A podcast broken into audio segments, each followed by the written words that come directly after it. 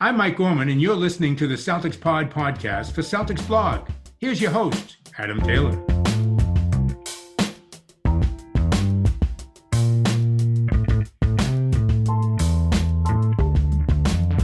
What's good, Celtics fans? Welcome back to the Celtics Pod with your host, me, Mr. Adam Taylor, and my boy Will, who's usually here on a well, when he usually here is a Friday, right? I'm usually on the Friday show, but mixing it up this week, I got uh, some scheduling conflicts for uh, for Thursday when we usually record. So hopping on a little early with you. As the international man of mystery, are you traveling? The tour continues, man. The tour continues. No. Got to go stop. Got to go swing through the uh, enemy territories of uh, of Brooklyn and Philly over the next week and a half or so. Yeah, I'm telling you, dude, man, you're making me so jealous. Like, um, so yesterday, as people know on this podcast, like my best friend lives in LA. Um, he recently had a kid. Well, I say recently, it was like 18 months ago, just at the start Yeah. of COVID. I wanted to get out there, you know, so go see the little one. He, he called me Uncle Taylor because nobody calls me by my first name. Um, so I'm on I'm on FaceTime with them, and like I'm just like, man, I just need to be where you guys are at. And uh, as soon as like COVID restrictions are gone, dude, I need to get my, myself on a plane because I've seen far too much rain and far too little sunshine in a very long amount of time. Yeah, man, come on over here. You know that that's part of the reason that you know we're doing the trip similar to you and your best friend in LA. Uh, one of my girlfriend's best friends lives in Brooklyn.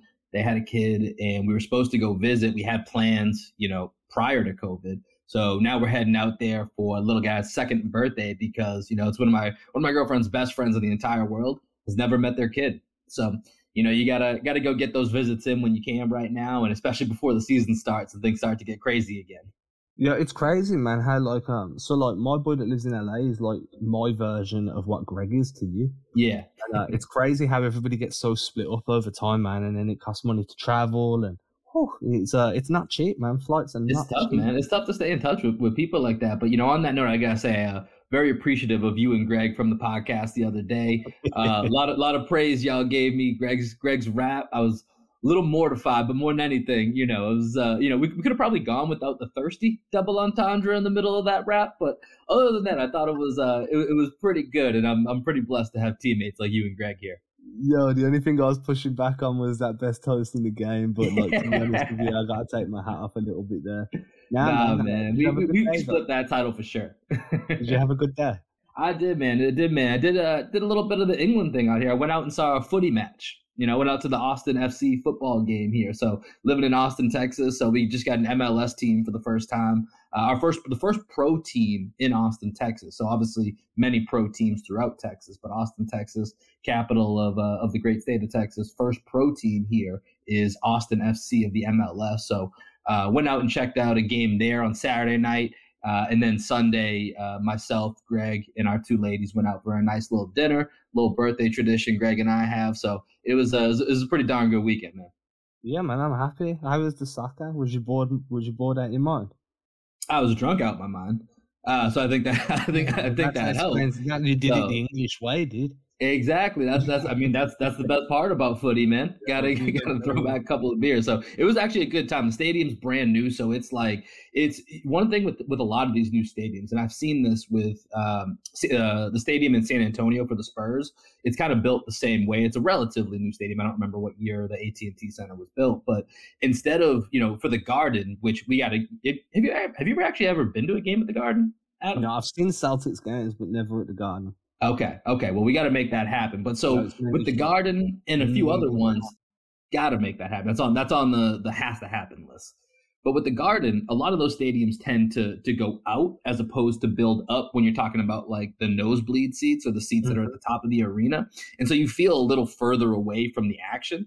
So a lot of these new stadiums that are building up, I'll be real, you may get a little bit of vertigo going up the stairs. And you're certainly going to get a workout in, but you're sitting on top of the So even if you don't have, you know, the premium seats, like you still have amazing views. And so that's why I love going to Spurs games out here in Texas.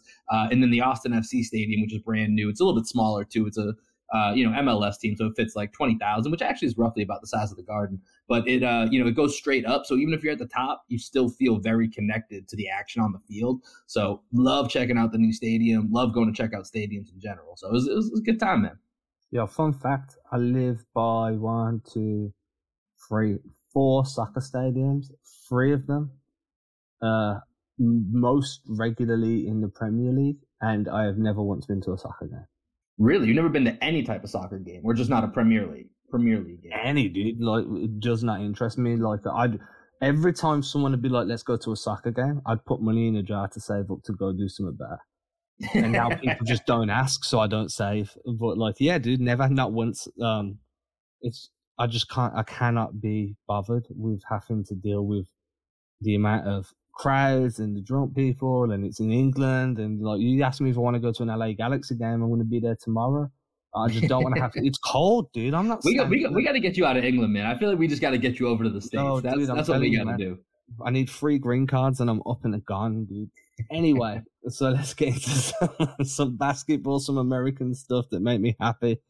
Uh, we'll start with uh, we'll start with uh, Richardson. Josh Richardson got an ex- a one year extension after Boston Celtics. Caught, I think it caught pretty much everybody out of left field. I don't think anybody yep. was expecting to see this. Obviously, I put out a tweet earlier today. If you follow me, that's great. If you don't follow me, you're going to find out what it says now, and hopefully you like it enough to follow me. Um, what it basically says is, I see two reasons for doing this. One, if Richardson has a great, great year and his value increases, you don't lose him for nothing in the summer. And two, it's a very, very tradable contract. It's good for salary matching. And if one and two blend together, well, that's even more. That's even more of a win because now you're trading away a guy with good value on a on a reasonable deal. That's the only reason I can see this happening, especially before training camp starts, where you don't really know how he's going to fit, mm-hmm. where he's at with his shot and his fitness. I, I just find it really weird it happened before we even get to training camp. Yeah, I mean, the, like you said, the timing certainly caught caught me off guard. You know, and it just feels like you know right now TPEs and extensions is what President Brad Stevens does. He is just handing out extensions left and right, and you know it's kind of the opposite of what we've seen over the last couple of years with the Celtics. When you know you and Greg talked about this the other day about the talent drain people, you know, talent leaving and nothing coming back. Right now, you know, as you look at the Celtics roster, it's set up with at least six or seven deals that you're going to have that have value and are on solid contracts that you're going to be able to either, you know, best case scenario, they fit into, which we haven't seen yet, you know, fit into the system that Coach Ime is going to be running. They work well with the Jays but they should still all be, you know, good deals that are tradable assets and they're valuable rotation players. You're going to have multiples of those. And you know, I think the interesting part with uh, with the J Rich deal here is, you know, you and Greg talked about the extensions for Rob Williams and Marcus Smart. And a little bit, I think you mentioned this, the poison pillar effect of it, in the sense that neither one of them can really be traded this year with the way it's set up with what their current contract rate is and what it expands to next season, that's just going to be extremely difficult to maneuver, both for the Celtics and whatever the trade partner might be. You know, with Richardson, it's a little bit different here. You know, it's I think this is still one that if needed to be something that they put together either with a TPE to make it more attractive or compile a couple of contracts to get to maybe an $18 million player that's out there that becomes available. You know, this is now an asset that they have in their in their in their, you know, back pocket to be able to use. So I, I think this is a pretty good move. Definitely caught me off guard. And, and to your point, it is a, the timing of it is, is easily the most surprising. Yeah, and I know the Celtics. Do you know what names keep um, getting away from me today? I know the Celtics re um, hired a shooting coach from Milwaukee. I forgot his name. I do apologize. Do you remember his name? Yeah, I know they hired a shooting coach from Milwaukee. He's meant to be one of uh, you know, like the shooting doctor. He's going to be somebody that really helps develop people's shots, and we've been excited about that for Romeo. We've been excited about that for Nesmith. But another thing is if if he can get Richardson's shot back to where it was during that last year in Miami, where he was real good, he was reliable from deep. Um, I feel like that's going to add value anyway. And Richardson's mm-hmm. a bit of a playmaker. If, if you can get him sitting around the 38 to 40% mark from three, heck, even a 36, 36.5 to 38% mark, on four to five attempts a game, he's going to have gravity at the three point line. Yeah. And I think that he's capable, he's quick enough, he's got the length, and I think um, he can beat guys off the dribble to attack closeouts. Now, I've been watching some film of him. The last thing you want him to do is pull up off the dribble and shoot, because to be quite honest with you, the form's ugly. The shot doesn't seem to fall. Um, I just think he really struggles to find his shooting pocket after dribble before rising up to let the ball go. So it's um it's a very disjointed motion. But if you can ask him to use that gravity to attack closeouts and then offer some redirection of the ball and swing it on um you know swing it from side to side or hit somebody um, a cutter off the wing who's doing a 45 cut well now all of a sudden you've got a lot of off ball movement because of just one guy's gravity. And teams are going to like that. Wings are always going to have value in the league mm-hmm. especially a wing that is a 36 to 38% three point shooter if you can figure it out that can also use that gravity towards some playmaking. And then again, on defense, he's quite respectable due to that length and athleticism. He just needs to figure this shot out. And trust me, I really don't want him shooting off the pull up. I just don't think it's going to work. But if he can figure that out too, like um, he's going to be a ridiculously valuable piece at that contract. And but that's a lot of ifs and buts. Yeah, it's a lot of ifs and buts, but the but you know, to use another one here, you know, if you take a look at that with the Rob Williams contract, it's kind of a similar scenario in the sense of both guys have the opportunity to outplay what their value of that contract is. For Rob, it's mostly a health concern, and then when it comes to to Josh Richardson, can he get back to that form that he had in Miami. And he might not get the same volume to be a 16, 4 and 4 guy, you know, but to be that high level defensive wing that you need, and then to be able to handle the ball a little bit. And then to your point, if he can shoot the ball 36, 38%, that's more than an 11 to 12 million dollar player in today's NBA for what you're looking for from a wing. So his value then starts to go up, especially if it becomes, and I feel like, you know, too quickly, I'm always kind of looking at what is the tradable asset here because we know we know the Jays aren't going anywhere. So it all depends how can you best build around them, and that's part of the flexibility that Brad Stevens is building with this roster is to be able to have some trade capital. And so you do have to kind of think about it, even though it's so fresh after the deal. It, it feels a little rotten, but you know that's the business. It kind of is what it is. And so if you have this asset, and now he has another year, and he's no longer just an expiring deal, you can extract more from another team if that scenario arises. Well, this is where the biggest thing for me is, right? Like the expiring deals are great for a team that wants to hit the reset button because then they can, you know, get off that contract quite quickly. You've only got a few months where you're really tied into a player and then you develop cap space and now you can be a player in free agency. You can start to pick up guys that you think fit your vision for the future. Not every team that's involved in a trade or that's trading away a star or whatever is in a position where they need to hit the reset button. Yeah. Um, you know, some teams like I think Houston would be a great team now if they were to trade away Christian Wood, for example, where they don't need to hit the reset button because they've still got other pieces in place where they could continue to develop. You know, Kevin Porter Jr. being a guy mm-hmm. that I really like over there. Um, so for me, it's like, hey, you don't always need to offer cap space at the end of the current season. What what some teams will want is veteran role players that can slot in and help kind of bridge a little bit of the gap you you get from losing one of these guys like a Bradley Beal or like a Zach LaVine. And I understand both of these will be sign and trades if they were going to happen. but it's a sign and trade. Somebody has to be going back in the other direction. And maybe a team like Chicago, obviously, if Zach LaVine did decide to leave, I don't see them hitting the blow it up button after the moves they've made no. in recent years. So a Josh Richardson and Al Horford, of Romeo Langford, somebody like that, or multiple names like that, mm-hmm. are going to be far more valuable. And I think that what Brad Stevens done is add a blend of one year deals along with a couple of guys that have got two, maybe three years left on deals that can come in that are cost controlled.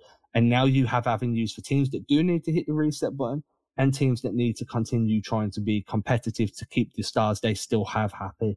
So I think he's um while we're out here looking at chess moves, he's out here playing 3D checkers. Yeah, yeah, absolutely. And you know, I, I, think one of my bugaboos throughout the year, throughout the offseason, is going to be every single move is looked at under the the landscape of what does this mean for Bradley Beal. And you know, I think this is a little bit refreshing for me because it, to me it says, yeah, that might be an option. Like you said, you talked about it would have to be a sign and trade, and you know what needs to go back and a sign and trade is contracts, and that's another contract. So maybe it's an option, but you know, it also tells me Brad's not waiting for free agency. Brad sees guys that are going to have value, whether it's around the Jays or around the league with what they can offer. Let's go ahead and bring those guys in. Let's have multiple options of, of what we want to do here. And, you know, I feel like a couple of weeks ago, when before all these extensions came out, everyone was talking about, oh, Brad's clearing the books. He's making way for, you know, the Bradley Beal chase of, of next offseason. It's like, well, first of all, he has an option. Uh, he also very well could just sign an extension with Washington. There's no absolutely no guarantee that he's going to be on the market. So that move's never really made sense. Now, as you look at it from the scope of the extensions to Rob, Marcus, and then the one year added on to Josh Richardson's deal here, Brad's not waiting for free agency to make moves. He's going to be someone that's in control of his own destiny as president of basketball operations, where he can make moves, sign and trades can happen. It's obviously very in fashion right now when it comes to the NBA, but he's going to have multiple options of ways that he can make this team better. And you know, I like that approach from Brad. I, like you said, I think Brad's out here playing chess right now. And you know, we're all guessing at what these moves are going to be, but I, I think Brad's thinking several moves ahead that, that none of us know what's coming next.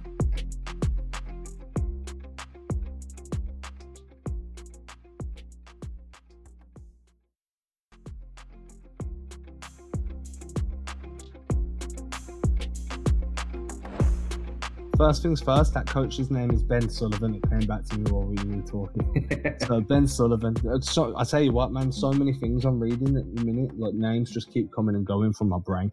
Um, I agree. I think that having the ability to make a mid-season trade, the ability to make a sign and trade in the summer, or the ability to just stand pat and see how the market unfolds over the next few months, I think that's something that the Celtics have seldom had the option to do over the last few years. Where it comes to being able to entice teams with cap space. You know, you, hey, you can have the end of the year. We've got these expiring deals. You can still get some value out of a Dennis Schroeder. Before it was always, hey, here's some locked up young prospects along with some draft picks that don't project to be very good. Now the Celtics have a bit more flexibility. They still can't offer good level draft picks because you yeah. could offer picks from six years down the line, and Tatum and Brown are still going to be what just about entering their thirties. They're still projecting to be a good team. So the draft pick route isn't really there. I don't think there's much value in offering up a couple of firsts because things would have to go drastically wrong for that yeah. for those to hold value. But you can go after a guy like I mean a name that's on my radar at the moment as a possible Evan Fournier type risk is Aaron Gordon. I think that um, he went to he went to Denver. Are we, are we right back to a couple months ago already? yeah, like so. So my outlook on this is look, he went to Denver last year. Denver gave up Gary Harris, RJ Hampton, and a 2025 first round pick that was top five protected. Yeah.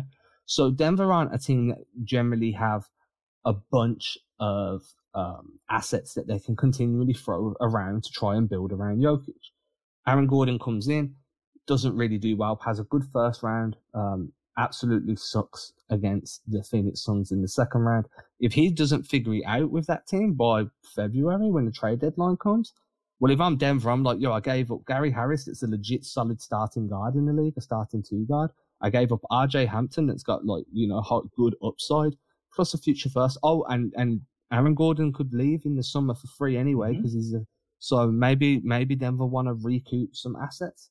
Well, now Boston's first round picks, although they don't look great, could be kind of enticing. Gordon would fit into that TPE. If Gordon doesn't do well in Boston, you can try and get another TPE for him in the summer. Yeah. So I, I just think that you've got so many ways that you can attack things. Maybe it's not Aaron Gordon. Maybe Boston want Dillon Brooks.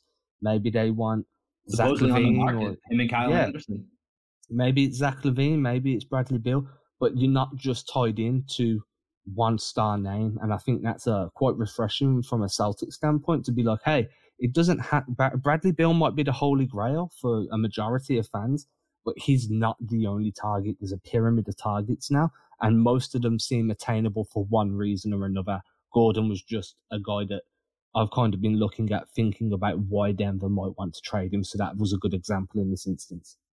Yeah, no, I think Aaron Gordon's an interesting name, and you know, especially with Jamal Murray, I, am not sure what his timeline is right now. If he'll make it back by the end of the season, but that I'm sure will play a huge role in where they're at with that timeline. But definitely, there's going to be some interesting names to keep an eye on, and you know, I think there's, like you said, Bradley Beal might be the holy grail, but there's also the route of of building this team with the continued ascent of Jayson Tatum and Jaylen Brown and just having a, you know, a, a strong depth of those quality high end role players that are supporting them. There's been paths to championships built on that backbone as well. And especially if Jayson Tatum continues to ascend, because, you know, I, we had, um, I talked recently, Seth Partnow on The Athletic put out a, a piece where went through all the different tiers. And it's something roughly like out of the last 21 NBA champions, roughly, you know, 17 of them have all had someone that would typically qualify as a top six, seven player in the league.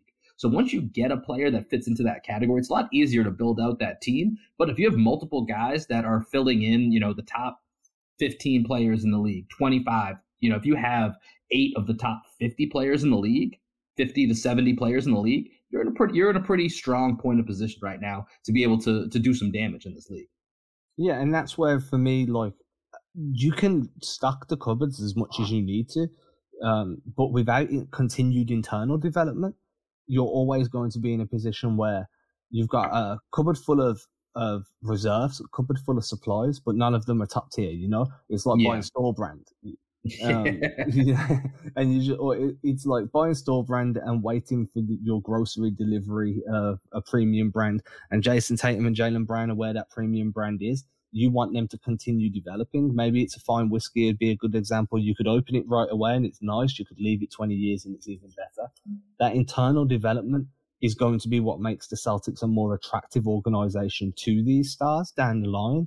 Um, so when you do want to make a move or flip some of these couple of, you know, mid-range level contracts to Josh Richardson, maybe a Marcus Smart, maybe a Rob Williams, whoever it may be, well, players are going to be happy to come and happy to re-sign because they see the trajectory of what Tatum and Brown are on. And I think people already recognize that Tatum and Brown are really ascending at the moment, but no one really knows where Tatum's going to finish. Is he going to be a top five guy in the league? Is he going to be a top three scorer in the league? Where mm-hmm. does he sit on the um, all time, like, you know, um, the league wide pyramid of players? Is he a top 10, top five? There's so many things you need to look at. And I think players, when they're choosing a new destination on a team that's supposedly supposed to, um, con- a contending team, that's something they take into account. Not what these players are now, but what would they be by the time I'm midway through this deal? Where will I, will we be contending by then? Or am I going to have to wait until the final year of that contract before we get any tangible success? What brand of whiskey do you think Jayson Tatum would be? I don't know. There's so many good ones, dude. I saw I, I saw one the other day, and uh, it was like a, I think it was like 400 for the bottle, and it was like a 20 year old whiskey that had spent 20 years in a brandy cask, and uh, okay. that was like, yeah, I really wanted to buy it, but I just couldn't part with that much money for a bottle of whiskey. But Tatum would be Tatum would be one of those things, you know, you you get it, and it's quite expensive. It's, it's definitely high quality, high class but you know in three or four more years' time, it's going to be some of the best stuff on the market. And uh, you go. Gotta let it marinate a little bit. Gotta let, gotta, gotta let it season. Of course, dude. I mean, I'm a big whiskey guy. I'm a big um, Scotch guy. So uh, I'm I'm always looking for fancy bottles that I can that are affordable that are going. You know, you can invest in that stuff and make a decent profit margin. You just need the patience. Okay, so the other thing we wanted to talk about was you've been looking at the schedule you found some things that you wanted to make some notes on. Maybe there's some tough patches, maybe there's some exciting patches. Let's go through them, man. Tell me what, tell me where your brain's at. Yeah, man. So, you know, schedule came out about a week or so ago. So I went through and just found a couple of things that I think it was important for us to highlight. So one of the things that came out from the schedule, so now we're kind of back to this 82 game schedule, right? Got to recalibrate a little bit. It's a little bit more of a normal cadence. So there's not going to be the, the same mess of the last, what the last two seasons have brought us. So back to backs. Every team in the league is going to have between 12 to 15. The Celtics fall into the latter. 15 back to backs for the Celtics this season, tied for the most in the league. There's going to be three other teams that also have 15 back to backs curious to know your thoughts on on the Celtics being at the top of that. And you know, I think one of the things that we'll we'll see with this roster is it feels a little bit deeper. Before we even get to training camp and we start the season, it feels like there's a little bit more depth to this team. Where this was a massive issue last year, especially factoring in Kemba Walker sitting out back to backs. How much of an issue or non-issue do you think some of these back to backs and the Celtics being at the top end of them for the NBA? First question I've got is how how are they going to load manage Robert Williams? Because if Robert Williams is in a position where he's not playing every back to back because they want to keep him fresh for the playoffs, well, now having one of the largest amount of back to backs in the league actually quite detrimental to the team's success because you're losing one of your most impactful players. However, I am not one for conspiracy theories, really. If you want to talk aliens, I'm here all day. Um, we, we can do that and you know, we can argue and discuss that all day. But when it comes to basketball, I genuinely don't like to look at conspiracies of, oh, the league doesn't want Boston to win or whatever that may be. I think that's just the way the chips have fallen. You have to kind of develop a system and a schedule where every team has large amounts of travel in periods and then minimum amount of travel in other periods. And some years the Celtics are going to be a team that play a bunch of back to backs to facilitate that for every other organization in the league. And other years it's going to be possibly the, the Sixers that play the most to facilitate the Celtics having a few less back to backs. So that swings on roundabouts in my opinion. Uh, I do think for me, the biggest questions are, can Robert Williams play every back to back? Is the Celtics training staff going to be a bit more judicial with the way they want Jayson Tatum playing back to back. So they're going to want him, you know, are they going to ask him to play 25 minutes a night just because they want him fit? There's so many questions that come with how are we going to keep guys fresh and healthy, especially in the load management era where you've got guys like Kawhi just like, dude, I'm not playing for the next three games just because mm-hmm. I need my body to be right. And I know Kawhi's older.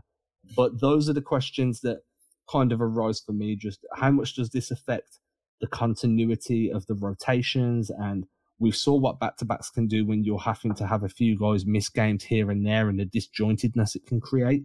So those are my only concerns. Realistically, it's good for fitness. It's good for um, those road trips are usually great for team bonding and camaraderie. So maybe it gives the Celtics as a as an organization, as a roster, a deeper bond. Uh, you know, we've all heard about those discussions on the long flights when they're on losing streaks, when they're on winning streaks. You never hear about no discussions. They're too busy in the club. So, you know what I mean? Like, I, am I'm, I'm okay with it, man. I think it's uh, I think it sucks, but I understand why it's had to happen. Yeah, I, I'm the same with you. I, I, I mostly put that out there because I wanted to test your conspiracy theory levels. Because I feel like every year when the NBA schedule, this doesn't just apply to the NBA, this happens to NFL, MLB, whatever sport you're following, where immediately certain fans get upset with the schedule before, number one, even knowing how some of these teams, because teams have changed all in the offseason. So it's not the same exact set of rosters coming back, but fans get so upset with you know the league stacking it against insert favorite team X here. So it's not just Celtics fans, it's every single team around the league. So I wanted to just kind of test where you're at when it comes to conspiracy theories. But I'm with you. I, I think it's just kind of cyclical. I think this year it's going to be the Celtics. Next year it's going to be the Suns get get screwed maybe with with a you know a tough schedule at a certain point. And you know there, there's so many different factors that go into it that I don't really think is that big of a deal. The Rob Williams portion that you mentioned, I think is the most interesting part to me because I think you know as we mentioned his contract not just this year, but also obviously looking ahead to the extension, could be a steal if he's healthy, but his health is going to be the most important factor when it plays into that. So he'll kind of be the new probably Kemba watch for for this upcoming season. I think is going to be what happens with Rob. But that was more so just to test your conspiracy theory. But you talked about road trips. So the other thing I wanted to highlight here is the month of December. The month of December is brutal for the Celtics. So within that, there is a five game road trip out west. That happens every year, and the West is just tough, especially when you do that trip. I mean, that trip itself, you're going to face Utah, Portland, Lakers, Clippers, and Suns. That's a tough five game stretch. Yeah, that's a tough stretch. It's a real tough stretch. But in the month of December, so if you look at it, and I know I just said the teams are different and they change, but most of these teams here are, are relatively intact and should still be very good. If you look at the month of December, there's 15 games. 13 of them are versus playoff teams from a year ago, including 10 straight. And I'm counting the Warriors as a playoff team because let's be real. Klay Thompson's coming back. They added in two lottery picks. I fully expect the Warriors to be in the mix out west. So you're looking at 13 out of 15 games against playoff teams. Let me let me just read this schedule to you real quick here, Adam, and I'll let you react to it. So here's what the month of December looks like for the Celtics. Starting December 1st, we got home versus Philadelphia, at Utah, at Portland, at Los Angeles Lakers, at Los Angeles Clippers, at Phoenix Suns, home versus the champion Milwaukee Bucks, home versus the Golden State Warriors, home versus the New York Knicks, home versus the Philadelphia 76ers, home versus Cleveland, a little bit of a break, at the defending champion Milwaukee Bucks, at Minnesota, a little bit of a break, and then close out December uh, at home against the Clippers and the Suns. That is a tough, tough month, in my opinion.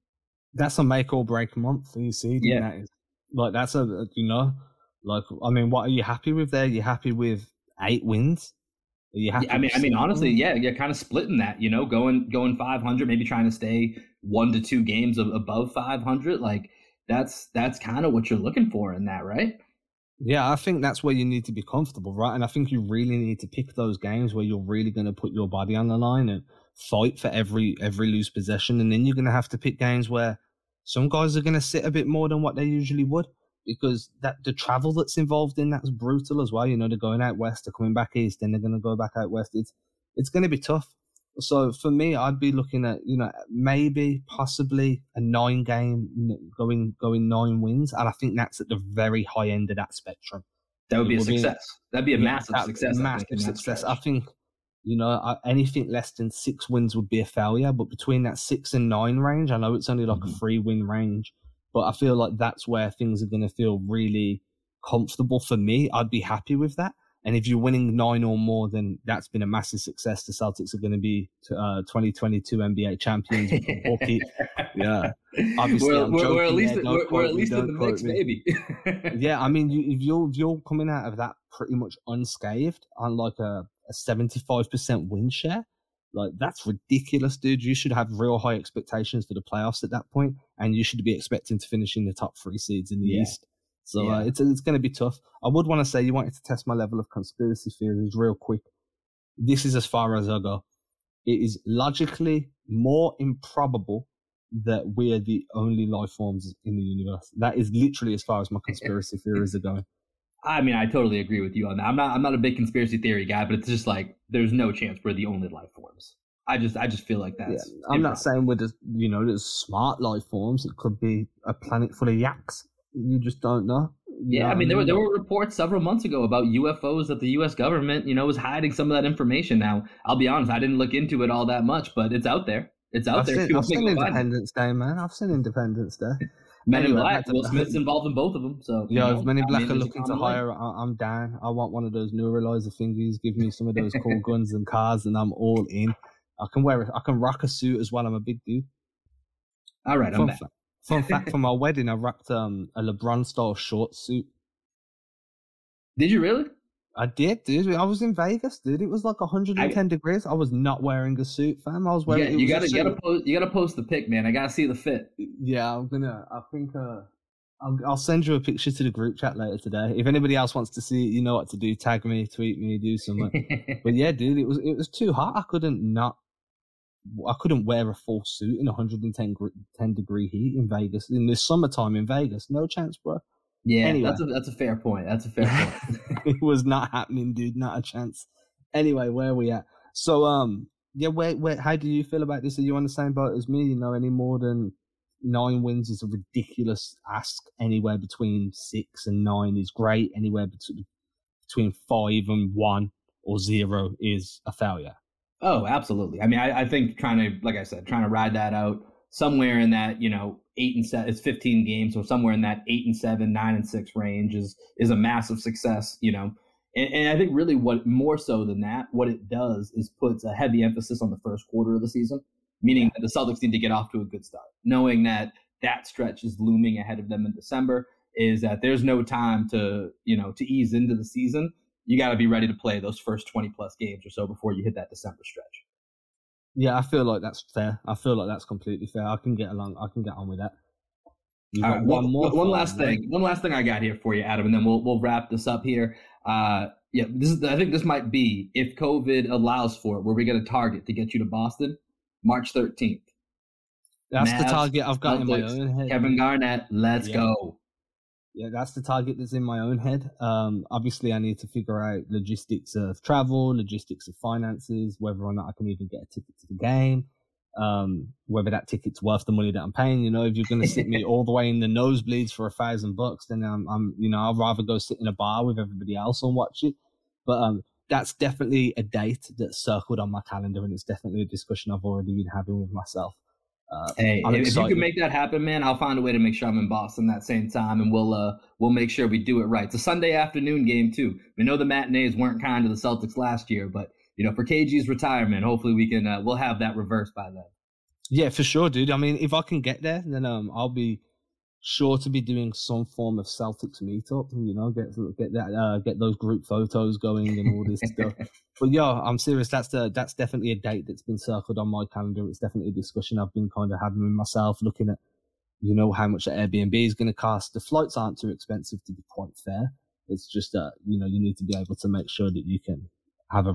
I, I don't fancy sleeping outside the garden for two days. Is where yeah, I don't, I don't recommend that as a as a uh, as a plan. You know, I, I see those that that may may do that on the regular. You may not want to want to join up with them.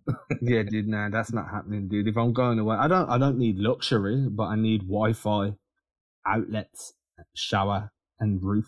Uh, you, you talk, talk to me and Greg if we're making this happen. We'll, we'll we'll we'll find something for you, man. We got we we still even though we live in Austin, Texas, we still got some of the connects and the plugs back in Boston.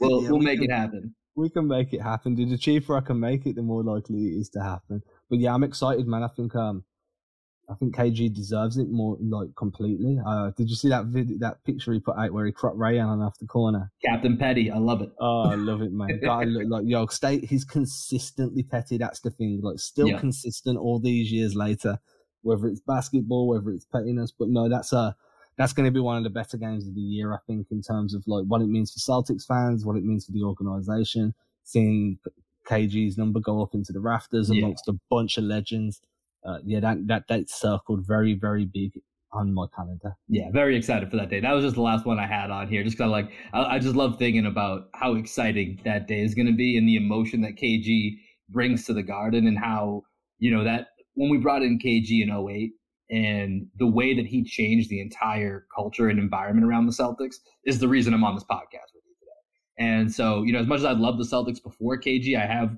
you know, I love my 90s Celtics that I grew up with, the Antoine, Paul Pierce, Dana Barros, Kenny Anderson years. There's nothing like that, that KG excitement that he brought to the garden with that primal scream and seeing him watch Gino and, you know, everything that KG did to transform the Celtics to where they're at today. You know, that's that's just going to be a special day for everybody on the calendar. Yeah, I think um, it's going to be super hard to get tickets for that game. Oh, 100%. So, yeah, we may need to, to uh, if you got any hookups here, let us know message us, Adam Taylor, Will Weir, Greg Maneikis, let us know. We'll uh we'll we'll try and make something happen. Yeah, worst case scenario, if anyone's listening that can hook me up with a press pass, then I'll take that just as easily. But ideally, I'd like it to be in the stands with everybody else. We can see what happens. Even if it is a press pass, I'm sitting in the stand with everybody else.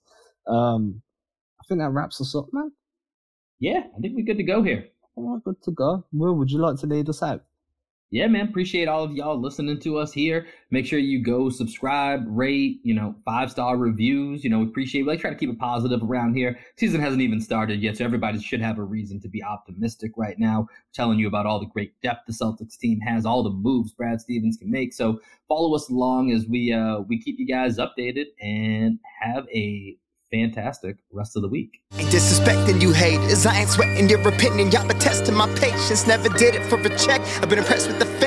Just rather be creative than stressing my wages. Ageless. Every time I lay a verse down, one play at a time. Keep it moving like a first down. And at the end of the day, I can say that I made this. MJ never made it to the majors. Still, he chased greatness. Expected that he might fail.